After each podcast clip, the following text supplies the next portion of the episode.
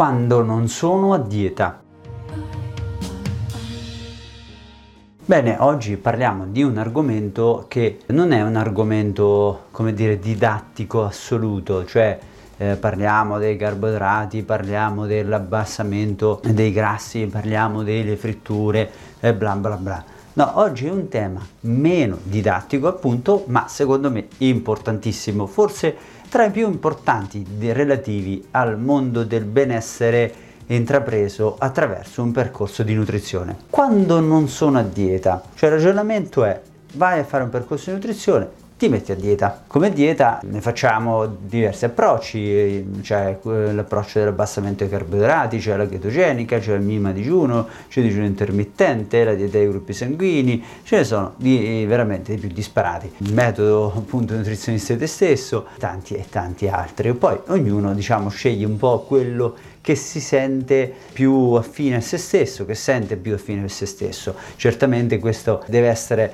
eh, anche no, una, la spinta giusta, cioè avvicinarsi a quello che trovi più corretto per te. Mediamente l'ideale sarebbe, sarebbe fare questo, più che seguire che so, una moda del momento. Ma detto questo, il concetto è che magari molto spesso capita di raggiungere l'obiettivo, cioè ci mettiamo a fare l'alimentazione, ci mettiamo a dieta, scegliamo il percorso giusto che riteniamo giusto per noi e ci mettiamo a farlo. La maggior parte delle volte qualche risultato viene, no? Viene. È una riflessione che eh, se uno la fa chiede intorno alle tantissime persone che stanno intraprendendo un percorso di dimagrimento, il raggiungimento dell'obiettivo durante il percorso è una roba che è, diventa diciamo fattibile. Quello che invece molto spesso non si riesce poi a fare è mantenere l'obiettivo raggiunto o mantenerlo per, per sempre, perché l'obiettivo non è mantenerlo per un anno, cioè non è a chi lo mantiene di più, in verità eh, ma mantenerlo per sempre. È un po' come dire eh, guarda ho vinto la lotteria, ti sono arricchito,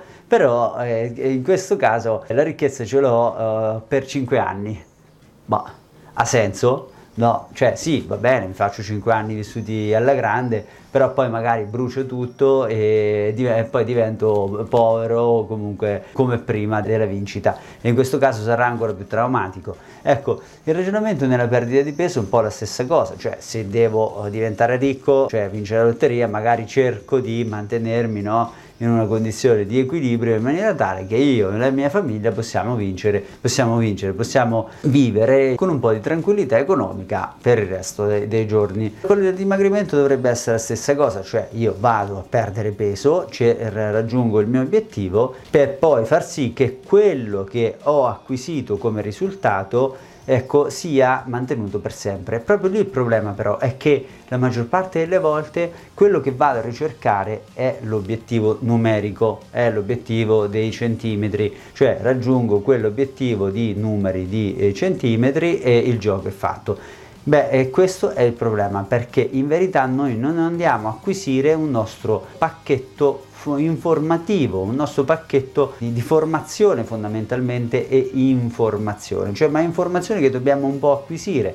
Quando noi di nutrizionisti te stesso iniziamo a fare un lavoro sulla, sulla nutrizione, quello che cerchiamo di passare come concetto base è quello di eh, lavorare sull'integralità, cioè tant'è che abbiamo coniato questo concetto di vita integrale, cioè noi che, che facciamo questo percorso crediamo nell'ideale della vita integrale, inteso come un ragionamento dove non c'è solo l'aspetto alimentare da tenere in considerazione, cioè da tenere in considerazione l'aspetto alimentare, l'aspetto motorio e anche l'aspetto diciamo più caratteriale relativo ai pensieri. Solo se prendiamo subito, oh, come dire, eh, ad approccio tutti gli aspetti, potremmo sperare di arrivare a qualcosa che poi sarà un vestito che ci calzerà addosso comodamente e che diventerà un nostro stile, cioè tenderemo a noi stessi, trovando veramente la, il nostro miglior modo per stare meglio possibile. In questo caso che cosa succederà?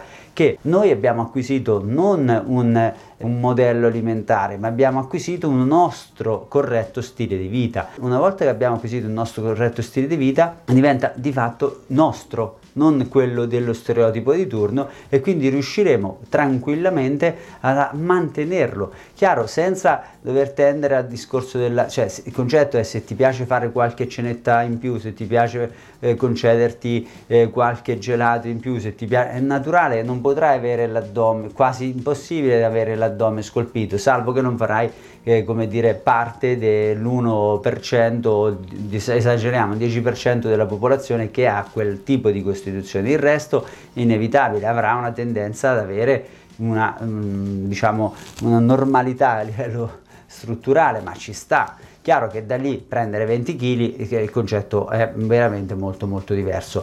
Ma eh, quindi prima di tutto co- come dire tendere a una vita integrale dove si prendono eh, diversi aspetti e si tende si cerca non il risultato come numeri, ma si cerca di capire qual è il modello gestionale a livello dello, del gestire lo stile di vita questo è determinante per far sì che poi si possa mantenere, quindi non tendere a un obiettivo numerico, non, te, cioè non solo quello, ma tendere a capire qual è il miglior modo di gestire pro, il proprio benessere attraverso questa vita integrale.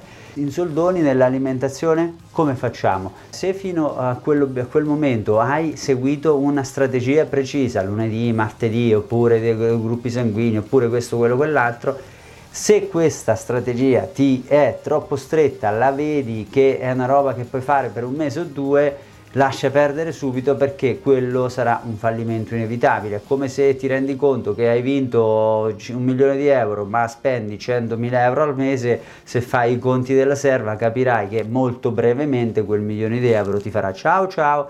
Ecco, in questo senso è identico. Se vedi che i ragionamenti non tornano, è troppo difficile per te, troppo lontano, non riuscirai a farlo per tutta la vita, bene, quello è un modello che fallirà inevitabilmente. E quindi se invece vedi che è un modello che può essere fattibile, basta capire la struttura generale del piano alimentare e poi di fatto portarlo avanti per sempre. Quindi se stiamo a dieta e finito, ok, dopo la dieta che cosa faccio? Cioè se c'è un, nel ragionamento un eventuale dopo vuol dire che non è, non è un percorso corretto vuol dire che non è un percorso che potrà, potrà, essere fatto per sempre.